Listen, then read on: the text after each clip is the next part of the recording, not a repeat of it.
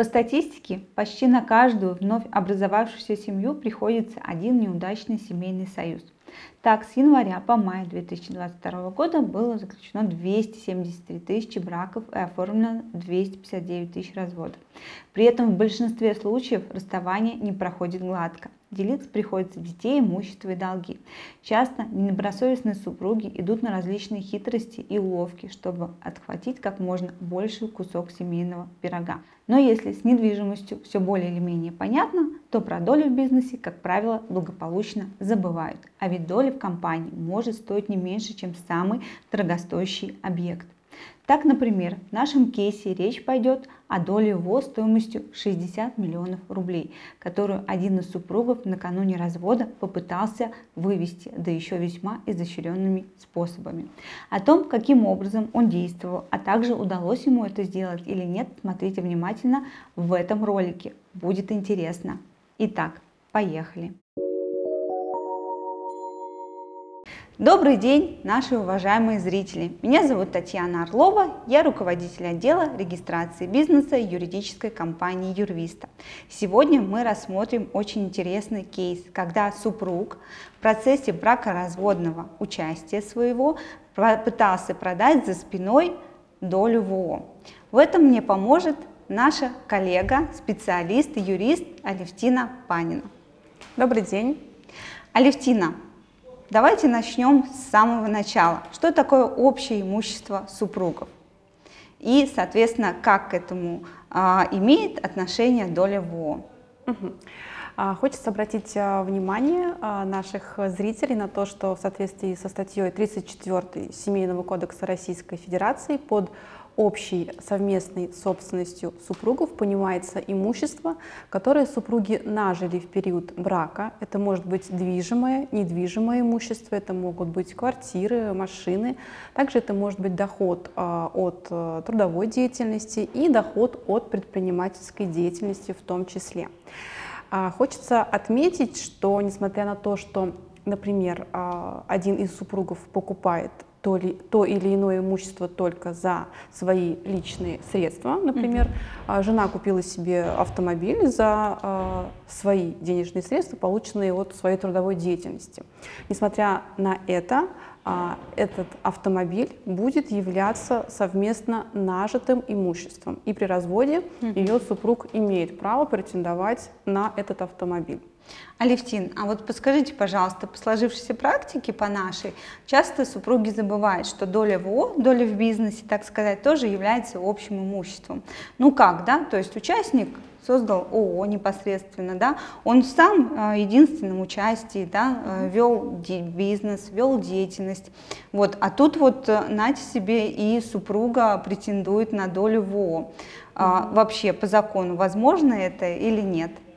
Такая ситуация очень часто бывает. А, иногда это происходит потому, что а, супруги э, не придают значения доли в уставном капитале и не знают, что эта доля тоже является mm-hmm. имуществом. Поэтому не уделяют этому должного внимания. Но так или иначе, доля в бизнесе э, относится к имуществу, на которое при разводе супруг имеет право претендовать. То есть а, наравне, правильно, с э, квартирой, конечно, дачей, да, машиной. Да. Это также является долевой, является имуществом. Да, и является совместно нажитым да. имуществом. И так сказать, делится пополам при разводе. При разводе, все да. верно. А, Левтин, у нас в нашей компании есть реальный кейс, когда супруг, а, супруга оспорила несколько сделок и отсудила, а, соответственно, долю ВО. Вот. А, расскажите, пожалуйста, как вообще, с чего началось, почему так получилось и чем все закончилось? Да, действительно была подобная ситуация, и она выглядела следующим образом. А, ответчик, это супруг нашей доверительницы, находясь в браке, зарегистрировал компанию. В этой компании он был единственным учредителем и генеральным директором, то есть открыл на себя бизнес. А, спустя некоторое время так сложились обстоятельства, и супруга подала на развод и на раздел имущества. И э, экс-супруг по горячим следам решил переоформить компанию, переоформить бизнес на другого владельца, чтобы скрыть э, свою долю участия в этой фирме и чтобы супруга не смогла воспользоваться и претендовать на долю в уставном капитале. То Что есть он... они еще не были в разводе, и супруг... А, вот она вот подала быстро... на развод. Угу подала, ну, условно говоря, там в начале июля, например, угу. она подает на развод, и в конце угу. этого же июля, в конце месяца, угу. он начинает осуществлять регистрационные действия, угу. вносить изменения в свою компанию. Угу. Что он делает? Он а, первым этапом подает э, документы в регистрирующий орган на ввод нового участника в свою компанию угу. за счет увеличения уставного капитала. А при этом его доля, естественно, уменьшается. То есть, если раньше ему принадлежало 100% от уставного капитала, то угу. уже после увеличения ему принадлежит половина, то есть угу. 50%. То есть ухудшилось его Да, уменьшилось и ухудшилось, угу. соответственно, его финансовое положение вот именно в этой компании. Угу. А, следующим этапом он оформляет а, свое заявление о выходе из общества угу. и выходит из компании. И угу. а, на этом не останавливается, подает на регистрацию еще и третий этап, в котором а, участник который остался в компании, продает свою долю угу. третьему лицу. То есть вот угу. такую трехступенчатую схему. Да, очень сложная схема. Проделывает оказалась. супруг, угу. чтобы вот скрыть свою долю в этой фирме. Но а, его жена не отчаялась, да. и она все-таки решила добиться справедливости, а, и ей удалось, а, обратившись в суд, а, оспорить данные регистрационные действия и аннулировать их. А, вот да, все мы знаем, что при продаже доли, да, либо при продаже недвижимости всегда нужно получать согласие супруги. Угу. Как в этом случае участнику, да, вот удалось все-таки без согласия супруги совершить такие значимые действия, такие угу. значимые сделки? А, очень хороший вопрос, но, а, к сожалению, у нас в действующем законодательстве нет нормы, которая угу. напрямую предусматривала бы требования приложить согласие супруги угу. при оформлении у нотариуса, там, например, решения об вовлечении уставного капитала или заявление о выходе из ООО. Да, то есть это такой пробел наш законодательство. Да, такая... Кстати, мы рекомендуем нашим законодателям угу. как-то закрепить этот пробел, обратить закрыть. на это внимание, да, да и что-то предпринять. То есть угу. согласие супруги не требует ни нотариус, ни регистрирующий орган. Поэтому при увеличении уставного капитала и при выходе из ООО а, можно без согласия супруги зарегистрировать вот данные изменения. Угу. А, ну, а как все-таки удалось ей оспорить, в принципе, да, на что ссылался суд, какие доводы приводил, приводил суд, да, когда непосредственно а, отменил все эти сделки? А, если, так сказать, по закону согласия угу. не нужно, да, угу. суд, а суд все-таки у нас сослался, да, угу. на какую-то законодательную норму, как ей все-таки удалось оспорить? А, да, действительно, то есть все-таки выглядит а, достаточно все легально, то есть угу. нотариус заверил, регистрирующий орган зарегистрировал, но угу. тем не менее суд а, признал увеличение уставного капитала и выход участника недействительными, он угу. рассмотрел эти изменения именно в формате сделок. Угу. Сделок, которые а, отразились на положении супруги, они ухудшили ее положение, Uh-huh, И вследствие того, что эти сделки касались э, напрямую ее положения, все-таки суд посчитал, что необходимо было получить от нее согласие, приложить э, это согласие хотя бы в простой письменной форме. То есть uh-huh. суд даже не настаивал на нотариальной форме, uh-huh. но так или иначе, поскольку согласие не было приложено, а, суд посчитал, что сделки uh-huh. совершены не в соответствии с требованием законодательства. Угу. А еще чем какие-то доводы суд приводил, чем они руководствовались, э, отменяя данные сделки? Угу.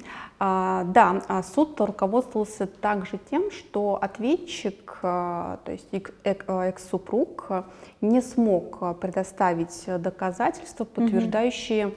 Необходимость в увеличении уставного капитала, угу. что она действительно была что нужно было его увеличивать, и не приложил э, документ, подтверждающий а, выплату действительной стоимости доли. То есть при выходе из компании угу. общество должно выплатить вышедшему участнику действительную стоимость доли. И на тот момент она составляла порядка 30 миллионов рублей. То есть сумма достаточно внушительная, угу. но он не смог подтвердить, что выплата была. Это выглядело достаточно подозрительно, угу. и поэтому суд все-таки увидел единственный мотив в этих изменениях – это развод. То есть э, цель скрыть долю угу. в бизнесе. В принципе, здесь что самое главное? Самое главное, ответчикам не было, не было приложено никакие доказательства да, да, того, что верно. да, сделки были совершены действительно, нужны были ему, да, что они действительно у него были какие-то основания для того, чтобы увеличить уставный капитал, угу. то есть какие-то экономические, да, экономическая целесообразность была в сделках, но этого не было. Ну и плюс, конечно же, бракоразводный процесс являлся основанием того, что их отменили. И здесь, получается, был самый главный его умысел, чтобы э, оставить себе совместно нажитое имущество в виде доли. Да. А, Алевтина, Отлично. А что вообще в принципе да, является непосредственно а, чтобы оградило нашего ответчика, какие бы документы да, оградили от того, чтобы все-таки не оспаривать эти решения, угу. что ему нужно было сделать для того, чтобы все-таки доля его осталась а, при нем. Угу. А, ну, на самом деле есть очень э, хороший и удобный а, инструмент, про который на практике угу. зачастую забывают а, супруги. Это так а, называемый брачный договор, который можно составить а, до заключения брака. А, вступит он в силу уже после вашей свадьбы. А, и в брачном договоре можно отразить, кому будет принадлежать какое имущество, и в том числе кому из супругов будет принадлежать доля в бизнесе. То есть прежде всего это вот брачный договор, про угу. который стоит не забывать. Угу. Ну, а что еще, кроме брачного договора, какие можно и где закрепить обстоятельства вот эти вот все необходимые? А, можно а, составить соглашение о разделе совместно нажитого имущества и в нем прописать, кому из супругов а, достанется доля в компании. А, кроме этого, в уставе общества с ограниченной ответственностью можно прописать пункт, согласно которому вход а, в общество нового участника, то есть а, речь идет об супруге, угу. возможен только с согласия других участников общества, что тоже оградит фирму от вступления в состав участников а, бывшего супруга. Ну, то есть если другие участники этого не желают делать. Угу, угу. Понятно. Ну а вообще какие есть случаи, когда все-таки согласие супруги получать не нужно? Согласие супруги получать э, не нужно угу. в том случае, если доля не является а, совместно нажитым имуществом, угу. а не является она таковым, а, если, например, она была приобретена в порядке наследства, то есть перешла по наследству а, супругу, если супруг ее а, получил в дар, то есть подарили, а также если долю в уставном капитале супруг приобрел за денежные средства, которые он получил, скопил, заработал до вступления в брак, но он может это подтвердить какими-то банковскими документами, например, угу. выпиской из банка. Ну, то есть достаточно сложно будет доказать, но доказать ну, можно. Да. И в суде, да, а, все это можно оспорить. Алевтин, и последний вопрос. Все-таки представим такую ситуацию, что супруга все-таки вступает в качестве mm нового участника. В этом случае какие риски возникают для бизнеса по практике?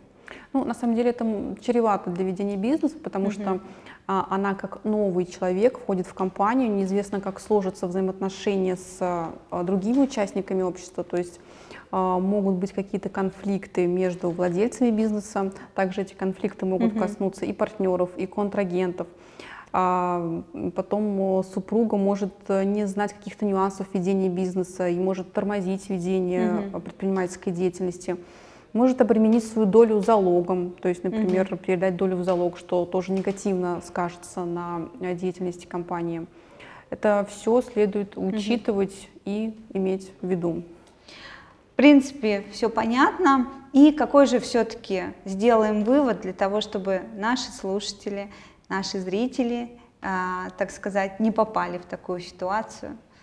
Чтобы избежать подобной ситуации, я бы порекомендовала в уставе компании все-таки прописать а, пункт, согласно которому вход нового участника в общество возможен только с согласия других участников вашей компании. Это прежде всего. И во-вторых, не забывать о брачном договоре. Алевтина, спасибо вам большое. Очень интересный кейс мы сегодня рассмотрели. Я надеюсь, а, вы внимательно слушали, извлекли, так сказать, из данной ситуации а, свои выводы. А, конечно же, не рекомендуем вам попадать в такие ситуации, доводить дело до судебного разбирательства. Всегда можно заранее между супругами решить все конфликтные ситуации, то есть заключить брачный договор, либо прописать все нюансы в уставе. Ну а если у вас возникли вопросы, обращайтесь к нам, к нашим специалистам. Мы будем рады вам помочь. Всем всего доброго, до свидания, до новых встреч.